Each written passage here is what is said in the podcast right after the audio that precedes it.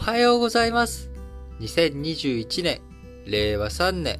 10月8日金曜日、本日も新聞解説ながら聞きをやっていきたいと思います。まず最初の話題、丸1としては、エネオス、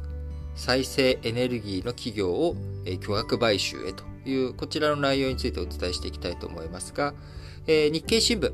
本日一面で、えー、紹介している記事にですね、えー、再生エネルギーの新興企業、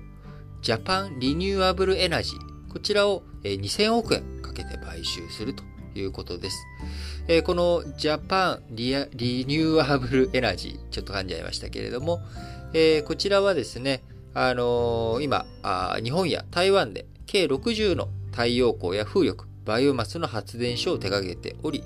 えー、開発中の発電所を含めた合計出力約88万キロワットと、まあ、原子力発電所1基分に相当する、まあ、こういった再生エネルギーの電源を、えー、持っている企業ですが、えー、2020年12月期の売上高で見ると36億円。えー、なので、えー、売上高の60年分の金額で2000億円。え買収ということで、かなり、巨額の買収というふうになっております。純利益で見ると6億7800万円なので、まあ、純利益で回収しようとすると、まあ、100年を超える、100年どころじゃないですね。えー、300年近くかかっちゃう、えー、ものと、足元で見ればということになっておりますが、こちら、あまあ、企業価値、まあ、2000億円程度というふうにエネオス、えー、弾いて、えー、入札しているというふうに、報道されております。まあ、こちらはまあ日経新聞のね、えー、報道なので、エネオスから確定したも買収するっていうのが決まったという話ではないんですが、えー、日経新聞の取材に対してですね、エネオスは再生可能エネルギーをはじめとする環境配慮型エネルギーの積極的な推進、拡大に取り組んでいる。ジャパンリニューアルエナジーを、エナジー社の買収を含め様々な検討を行っていることは事実という、まあ、こういったコメントも出ておりますので、まあ、ほぼほぼ、まあ、あの、日経新聞へのリーク記事なんだろうなという気はしております。えー、こちらジャパンリニューアブルエナジーですけれども、株主、ゴールドマンサックスとシンガポール政府投資公社、えー、こちらが株主になっておりますが、この両社からですね、全株式をエネオス取得するということになっております。えー、もともとこちら買収交渉ではエネオス以外の大手自動車メーカーや商社、都市ガス大手、電力大手、外資系ファンド、えこういった様々な分野の企業が入札に参加ということで、まあ、業種の垣根を越えて、えー、争奪戦行われていたわけですが、まあ、エネオスが、あこうやっぱりね、エネオス、石油を取り扱う企業ですから、えー、このまんまあ行くとですね、2040年には国内需要が半減しちゃうっていう予測、まあ、こう、ね、脱炭素を進めていくっていうことになれば当然そうなっていきますんで、えー、そうなってる前にですね、急いで業態転換をしなきゃいけないということでやっております。まあ、あの業態転換という意味でいくと、ちょっと話、石油から、あ、一旦まあ石油の話しときましょうかね。あのー、出光、こちら、今年の4月とかだったっけな、新聞解説、3月か4月にも取り扱いましたけれども、えー、出光興産なんかは、あ今あるガスステーション、えー、ガスステーションじゃないや、えー、石油の、こうね、えー、あれですよ、あの、給油所、えー、ガソリンスタンド、ガソリンスタンドを、えー、こう、電源、電力、電動自動車のこう充電設備を乗っけたりとか、あるいはそこに、こう、みんなが借りれるようなあ車を用意したりとかですね。まあ、そういった、えー、拠点に変えていこうという、まあ、こういった形での対応を進めているわけですが、えー、まあなんかこう、いう、そういう動きに対して、一番僕の中でその業態転換っていう意味では、二つ企業として紹介したいところがありますね。一つ目、え、これは、あの、やっぱ富士フィルムっていう会社ですね。え、フィルム、コダック社とかが、アメリカのコダック社とかが破綻していく中、フィルム、これはそのうち、えー、みんな使わなくなっていく。特にデジタルカメラが普及していくっていうことになれば、えー、使われなくなっていくだろうと。そして実際、今、えー、フィルムというもの、完全に需要が消滅、蒸発、消えてしまったっていう状態ですが、えー、コダック社、アメリカのコダック社が破綻して消えていく中、富士フィルムはフィルムの浸透圧、フィルムにいろんなものをね、こう反映させたりとかする技術を医療分野に活かすこと。えー、他の分野に活かすことによって、えー、うまいこと、業態、業種のね、あのー、変換をすることができて、今も高収益企業として、むしろ、こう事業の入れ替え、えー、新陳代謝をうまくやった企業ということで、えー、評価されているわけですよね。えー、なので、あのまあ、今回エレオスのこう買収というものは、まあ、あのエネルギーっていう分野では同じ、えー、なわけなので、まあ、そういった意味では、あ石油の技術を使って何かっていうのもね、なんかあるんじゃないかっていうところ。えー、これは期待したいところですよね。で、もう一つは、えー、JT ですね。あのー、日本タバコ産業、JT。えー、こちらもタバコもまさに社用産業、どんどんどんどんタバコ吸えるところが減っていきました。えー、2000年代のね、えー、2000年のあの、僕が社会人になったばっかの時はですね、まだ新木場のホームの端っこ、京葉線のホームの端っこでタバコ吸えたんですよね。で、こう夜の時間帯だと結構通勤快速とかもあったりするので、えー、乗り換え、場合によっては新木場で結構待つっていうこともあって、そんな時にはホームの端っこに行ってタバコ吸いながらボケーっとあの待ったりとか、えー、できてたわけですが、今やもはやそんなのは、えー、昔の姿と。いうことで、どんどんどんどんタバコを吸う人も減ってきておりますし、えー、私自身もタバコやめて10年以上経っておりますけれども、あの、どんどんタバコ吸う人減ってきてしまっている。しかも社会的にもタバコを吸う人は、ちょっとこう、いかがなものか、みたいな感じになってるわけですよね。で、まあ、その中で、まあ、電子タバコとか、えー、タバコの中でも、いろいろと変わってきているわけですけれども、えー、こう JT としては他にも飲料とかね、えー、こういったところにも昔から力を注いでいることによって、タバコが最悪ダメになっても、まあ、食っていける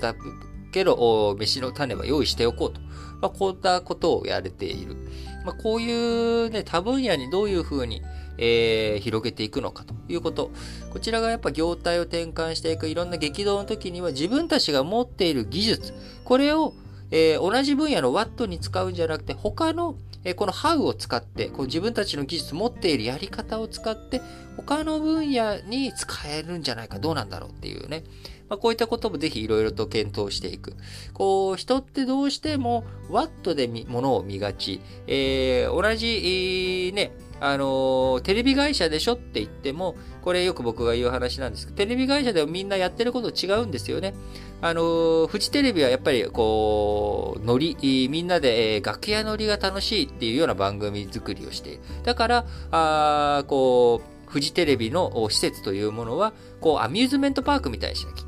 な。ので、えー、夏に、えー、お台場海賊王みたいな、まあ、こういったあ文化祭みたいなものをする上でも、やっぱりもともと新宿よりも場所、土地の余っている、えー、お台場に、え、転換して、また少し非日常的なね、雰囲気を出していくっていう、まあ、これが非常に重要だったわけですよね。まあ、それに対して、えー、例えば、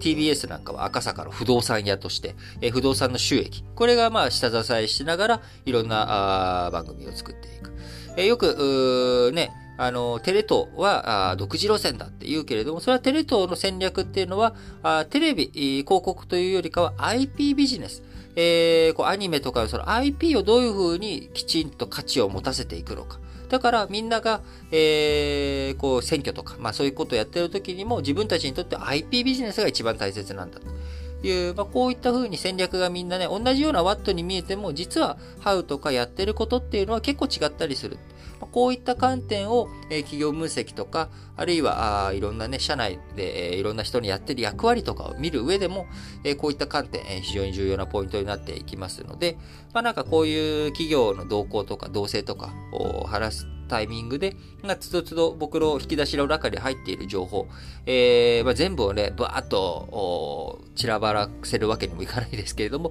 まあ、つどつどいろいろとお話をね、していけたらなと思っております。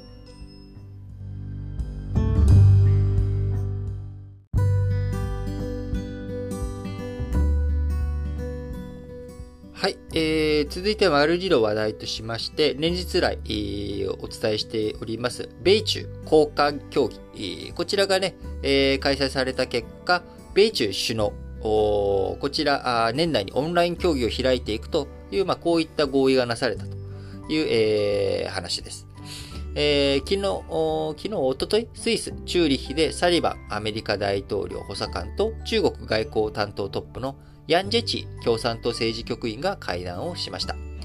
えー、こちらね、6時間両者顔を合わせてお話をした結果、まあいろいろと、こうね、対立点はあるものの、まあ一旦、えー、オンライン形式で、えー、両首脳に会話をさせよう、協議をさせようということで、えー、合意を取り結ぶことができたということです。まあ、半歩前進というね、まあ、もともとは対面でね、お話ししましょうよっていう、まあ、こういったことをバイデンアメリカ政権としては求めてきたんですが、まあ、中国として、えー、新型コロナウイルスの感染対策を徹底したいというところもあり、まあ、10月の G20 のサミットについては、習近平ちゃん、えー、オンラインで出席、参加するということになりましたんで、えー、対面での、こう、話をするタイミング、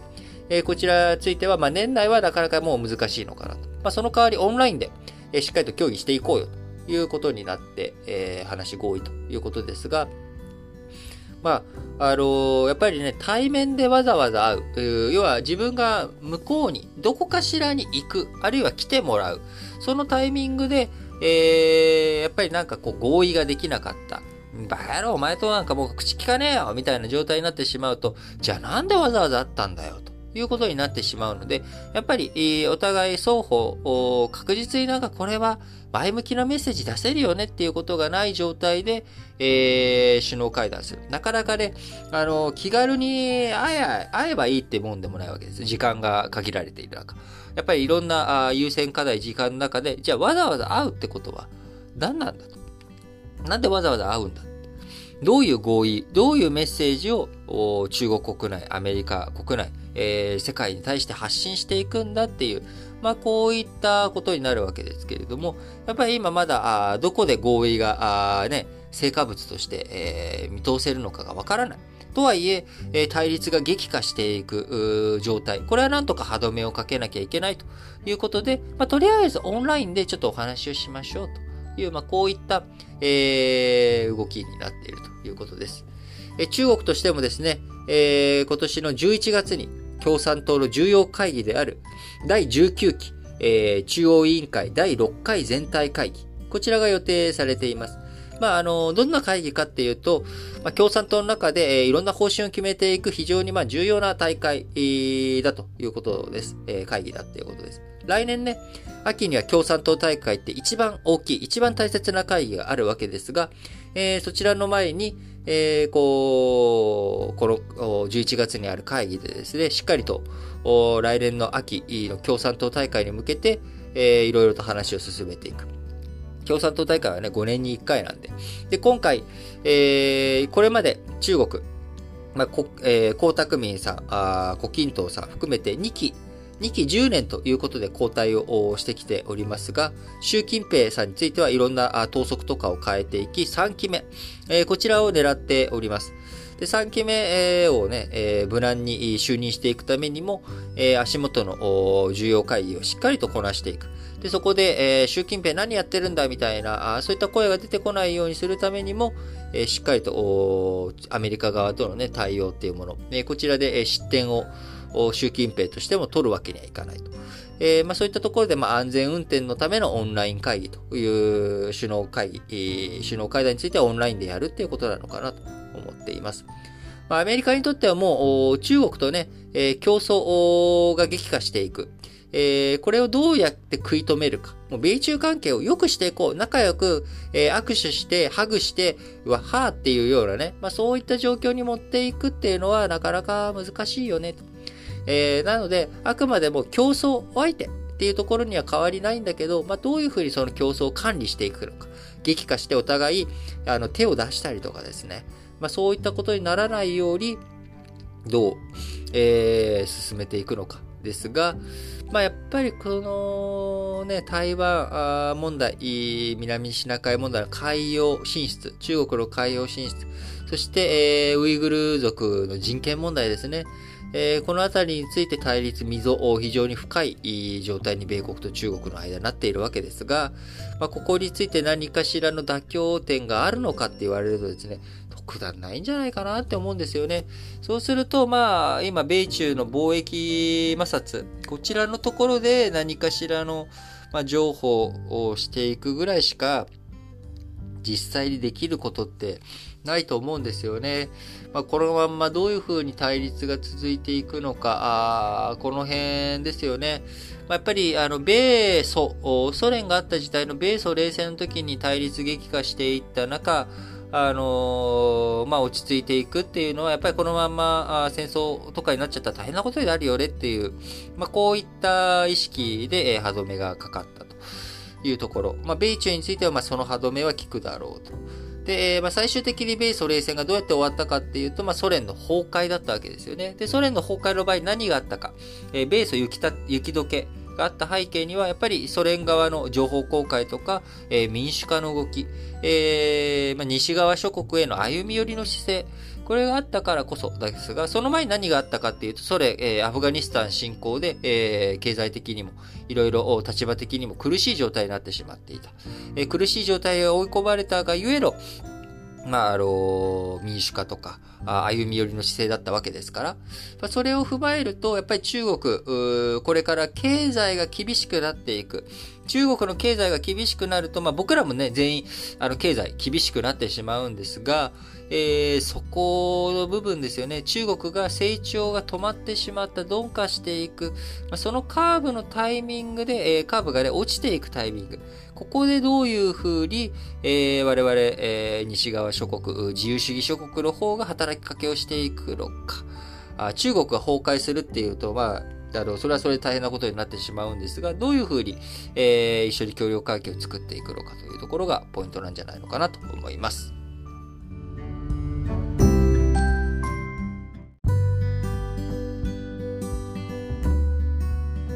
はい。続いて、丸3の話題としまして、アメリカの債務上限。えー、問題。こちら、2ヶ月延長することで、とりあえず与野党合意ができそうということになっております。えー、アメリカ政府、手元資金、この10月18日にも枯渇して、アメリカ国債がデフォルトに陥るリスク、えー、こちらがね、ずっと騒がれていたわけですが、一旦、まあ、2ヶ月先延ばしということになりました。えー、12月初めまで、えー、債務上限、こちらを延長することで、えー、民主党の上院トップ、シューマー院内総務、共和党の上院トップ、マコネル院内総務、えー、こちらがね、えー、債務上限、えー、一時延長ということで、まあ、合意していく。まあ、こういった発言、えー、内容となっております。えー、こちらね、あくまでも暫定的に12月まで、えー、こう、先延ばしする、延長するっていうことですから、じゃ12月来たらどうすんのということになるんで、当然また、えー、12月の前には、あさらにこれを延長、拡大していくっていう話になっていくわけですけれども、まあ、民主党としては上限、えー、こちらね、えー、延長とかじゃなくてもう凍結しちゃおう。上限なんてものを一旦なくしちゃおうぜっていう、まあ、こういったことを目指しているわけですが、えー、民主党の中にもですね、あのー、いや、選挙でね、受けが悪いと、債務上限引き上げていくっていうことは、あのー、どんどん大きな政府、国がね、いろんな、あこう借金増やしたりとかあ、借金増やすっていうことは将来増税とかをして、えー、返していかなきゃいけない動きになりなりかねない。えー、増税の懸念とかがあるから、まあ、増税とかされちゃ困るよ。増税を喜ぶね、あの、こう選挙民、えー、有権者っていうものは基本的に いないわけですから、えー、そうすると、来年選挙もある中あ、民主党の中でもですね、いや、やりたいこととかわかるけど、そんな、なんかいたずらにね、3.5兆ドル法案とか、もうお金、ジャブジャブに使って、えー、借金して、えー、将来、えー、増税して、回収していこうみたいな、まあ、こういったお助け、手助けをしたっていう風に、地元の選挙民に見られたら俺次の選挙で落ちちゃうよっていう、まあ、こういったこともあり、えー、民主党の中でもですね、一枚岩になりきれていないという情勢、状況という風になっているわけです。えー、まあ、こういった状況の中、あ大きな、あね、もともと50対50、えー、上院でね、50対50とか、まあ、下院でも過半数を、えー、民主党が抑えている。で、大統領も、えー、民主党ということでトリプルブルーというふうになっているんですが、えー、そう簡単にですね、こう、多数決が働かないというか、民主党だからみんなじゃあこれ賛成ねとはならない。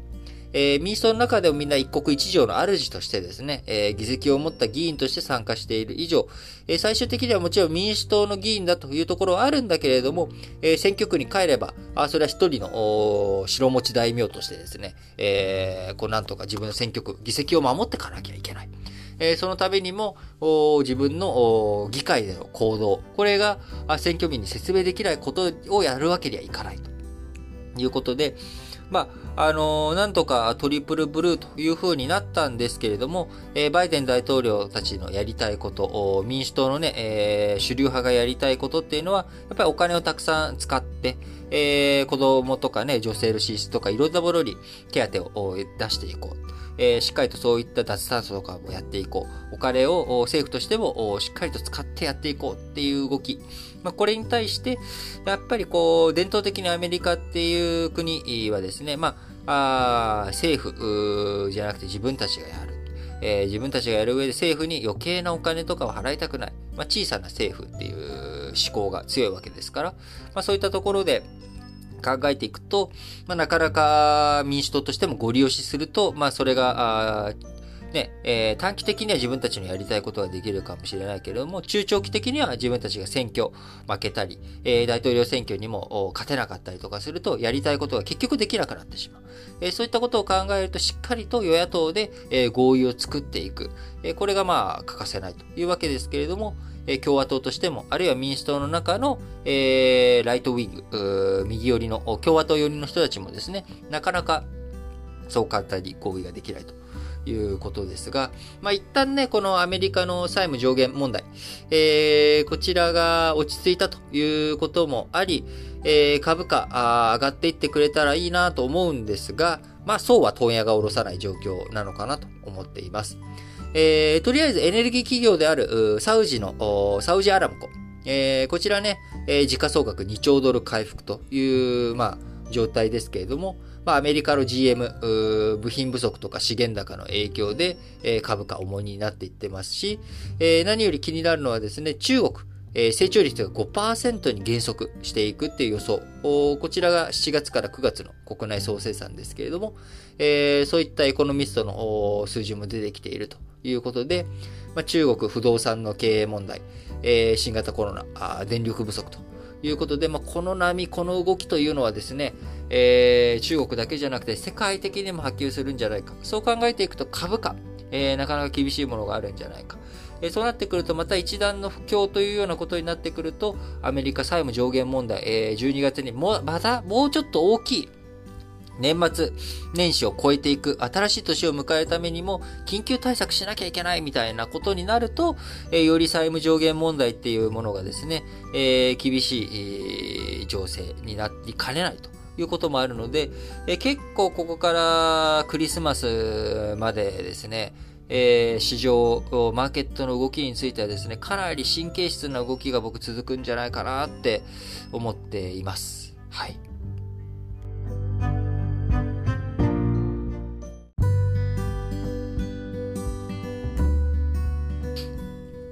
はい、えー、続いて、マリオンの話題としまして、えー、日露首脳初の電話協議ということで、えー、岸田文雄首相、昨日7日、ロシアのプーチン大統領とですね、えー、午後17時ですかね、17時、えー、31分からロシアのプーチン大統領と電話しまして、25分ほど協議をしました。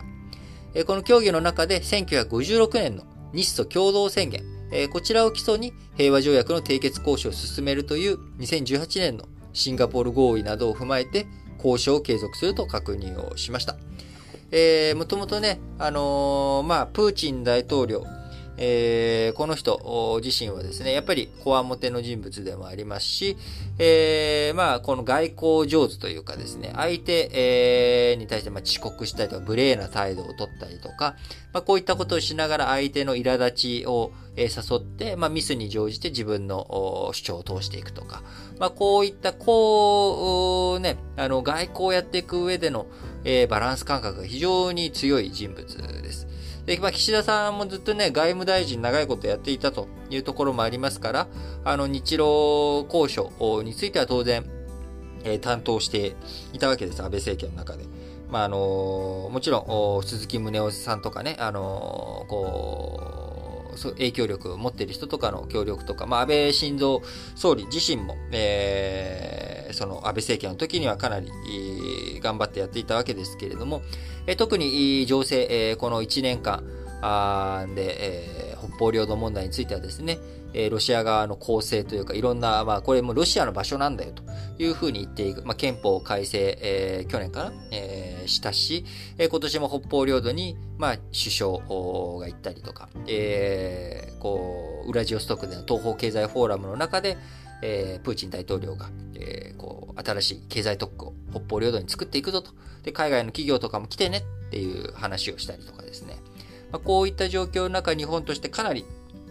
こう苦しい状況に追い込まれているわけですけれども、なんとか、あこの打破をしていくというかですね、北方領土を取り返していくっていうことをやっていかなきゃいけない。で、まあ、日ソ共同宣言、1956年日ソ共同宣言、これがね、えー、そもそも間違いの始まりだ。ここで北方領土問題、領土問題をうやむやにして、国交回復を急いでしまった結果、あのーこう、領土を取り戻すことがね、できないまま今に至っているっていう、まあ、こういう批判もあるわけです。えー、実と共同宣言結んだのはですね、えー、当時のね、自民党、1955年体制が発足後の、えー、保守政党で、えー、率いていた鳩山一郎さん。で、えー、こう、で、河野太郎さんのおじいちゃんもですね、えー、この日ソ共同宣言、えー、やるにあたっては、こう、農林水産大臣やってたんですよね。えー、その当時。で、その河野一郎さん、あこう、鳩山一郎と河野一郎、二人とも一郎一郎ですけれども、え河野一郎さん、あ河野太郎さんの、えー、おじいちゃんが、こう、農林水産大臣なんですけども、鳩山一郎さんとの、まあ、盟友関係にあるっていうこと。えそして、えー、農林関係の大臣やっていて、えー、打法が続いたんですよね。北、今でも北の海、北海道オホーツク海の方で、えー、漁船の打破っていうもの、えー、こういったものが起きるわけですが、当時、国交が、えー、ちゃんとできてなかった時代にですね、国交交渉を進めていく上で、日本側に圧力をかけるためにも、ソ連側が打破をやりまくったりとか、あるいは、この、協定をきちんと結べてない状況の中で、えー、こう、ね、操業をさせないぞと、認めないぞというような、まあ、こういった動きもあり、そのままでいくと漁民、北海道の漁民の生活が壊れてしまう。これなんとかせなあかん。えー、しかも鳩山内閣としてもリストの国交交渉。これ非常に大切な話題としてあるわけだから、えー、河野一郎さんがですね、えー、こバッと、クレムリン、えー、ソ連のモスクワに行って、えー、そこで交渉をして、え、地ならしをして、まあ、えー、1956年に鳩山一郎さんも行って、え、調印ということになったわけなんですよね。まあそういった意味でやっぱりあの時には、こう、急がなきゃいけなかった背景。そして何よりもシベリアに抑留されていた日本人。これを一人でも多く、えー、助けなきゃいけない。日本の生きて、生きて日本の大地を踏ませなければいけないと。で、まあ、こういった時間的な制約もある中、やむなかったところはあるのかなと。ただ、えー、そこからですね、もう、あのー、65年、えー、ずっと棚ざらしに北方領土になってしまっていると。えー、ソ連が崩壊した直後とかね、取り戻すいいタイミングだったかもしれませんが、今再びプーチン大統領、こわもて姿勢で、えー、世界、えー、国際社会の中で振る舞っているっていう状況の中、えー、奥下山集団と言われている高知会、えー、その中で岸田さん、えー、しっかりとできるのか、まあ、外務大臣はね、竹下派の茂木さんですけれども、まあ、このあたり、しっかりと対応していってほしいなと思うんですが、あ外交問題、まあ、北朝鮮の問題もあるし、中国の問題もある。まあ、目先はまずは G20 の中でどういうふうな存在感発揮するのか。まあ、でも選挙もあるから、岸田さんとかね、G20 どう参加するんでしょうね。さっき、えー、丸2のところでも習近平ちゃんはオンラインで G20 参加するみたいなことをお伝えしましたけど、えー、岸田さん G20 行くのかな？どうなのかなっていうところ。まあ、このあたりもね、ちょっとちゃんと情報を僕集めて拾ってないですけれども、やっぱり外交っていうものを、日本という国はね、えー、島国とはいえ単品で、えー、もはや生活はできないですし、えー、いろんなもの海外から輸入しなきゃいけない、えー、輸出もしないと暮らしていけないっていう状態。まあ、こういったことを考えていくと、やっぱ国際社会できちんとプレゼンスを日本が発揮していくということ、えー、これはね、やっぱり非常に大切なんだなと思っています。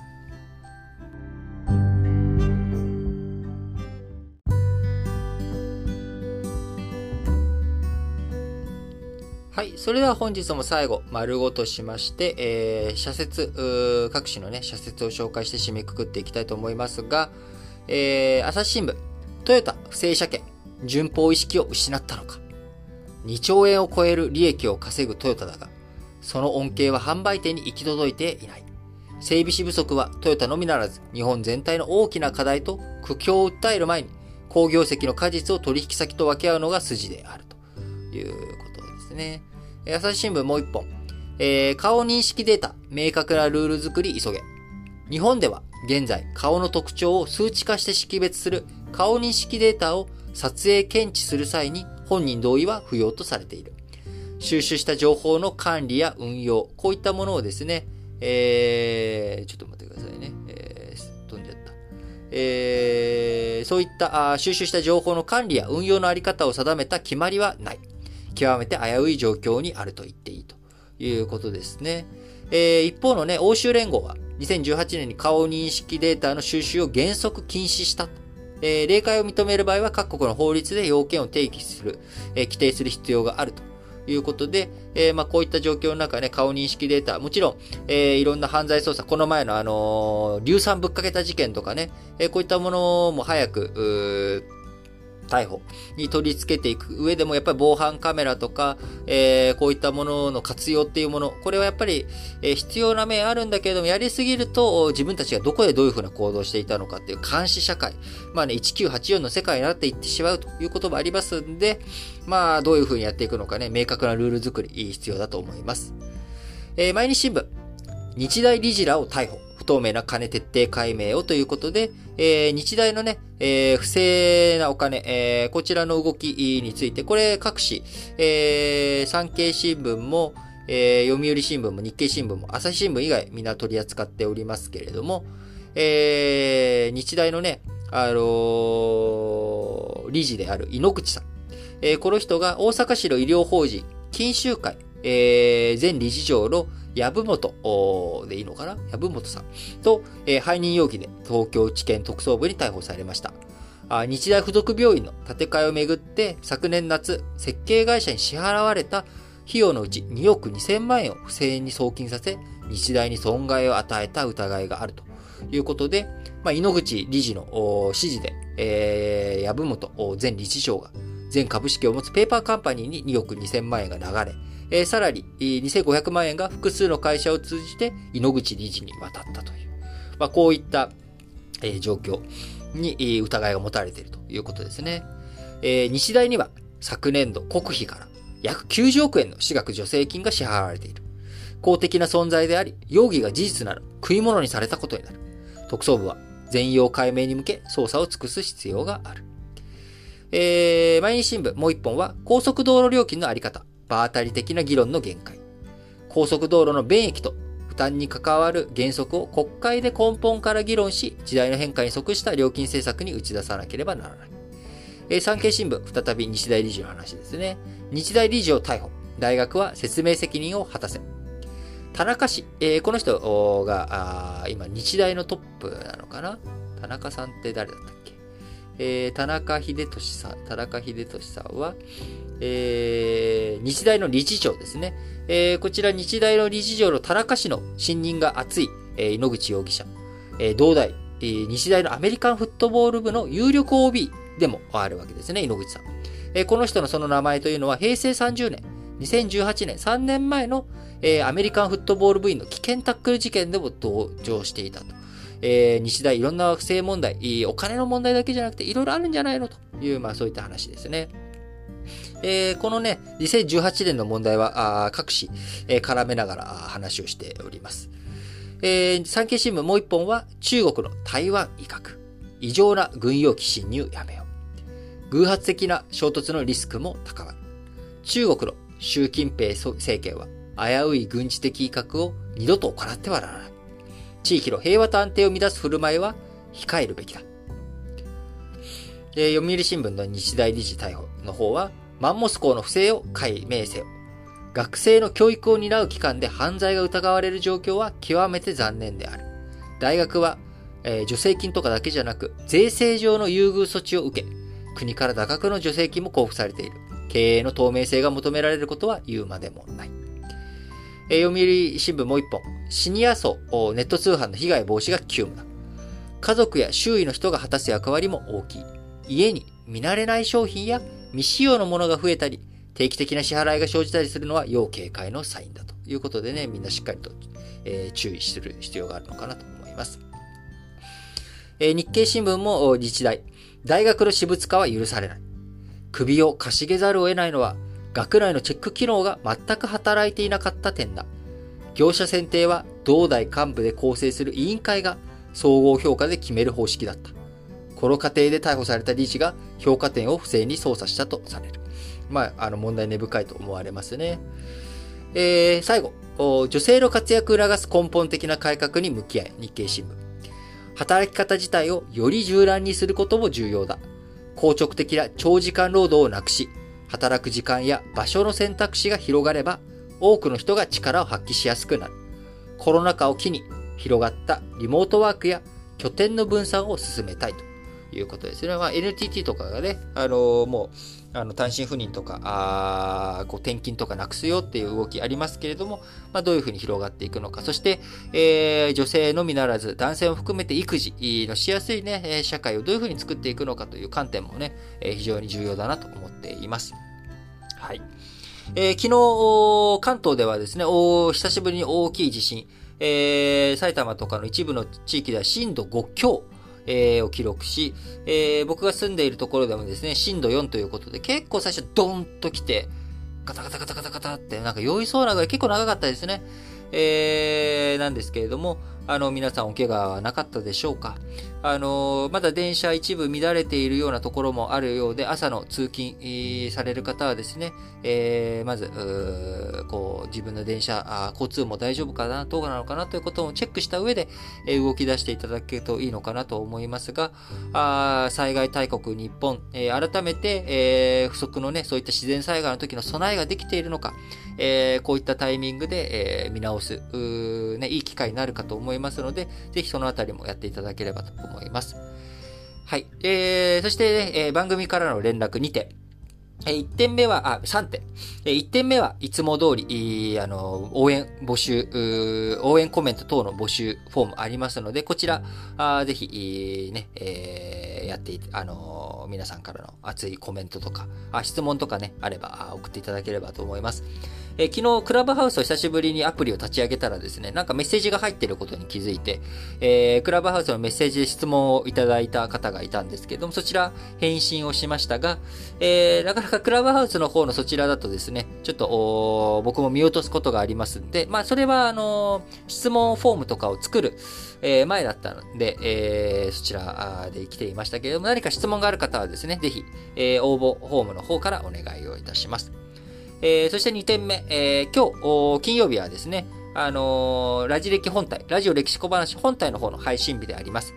えー、昨日、前回のね、火曜日までの3回にわたって、えー、池田隼人、佐藤栄作の2人の話をしてきましたが、今回はガラッと変わって、ちょっと、えー、一本、ワンショットの話ですけれども、えー、日本のね、えー、日本中華料理、日本の四川料理、えー、日本四川料理の父と言われている陳建民さん。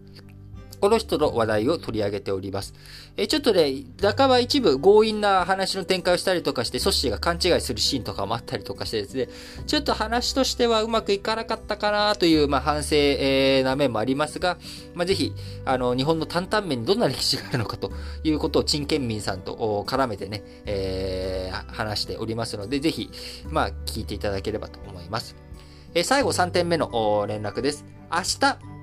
えー、ちょっとですね、僕朝6時半には家を出なきゃいけない予定がありまして、えー、新聞解説ながら聞きの収録をね、ちょっとやっている時間が、ちょっと取れないかなというふうに思っております。えー、明日はね、ちょっとお休みする可能性ないしは、まあ、えー、社説だけの紹介とかね、ちょっとまあ、なんかあのー、すごく、普段と短くするか、まあまあ配信自体ちょっと明日お休みするかということで考えておりますので、えー、まあその辺、えー、その点ね、あらかじめご了承おきいただければなと思います。はい。以上、3点の連絡でした。それでは、皆さん、今日も元気に、いってらっしゃい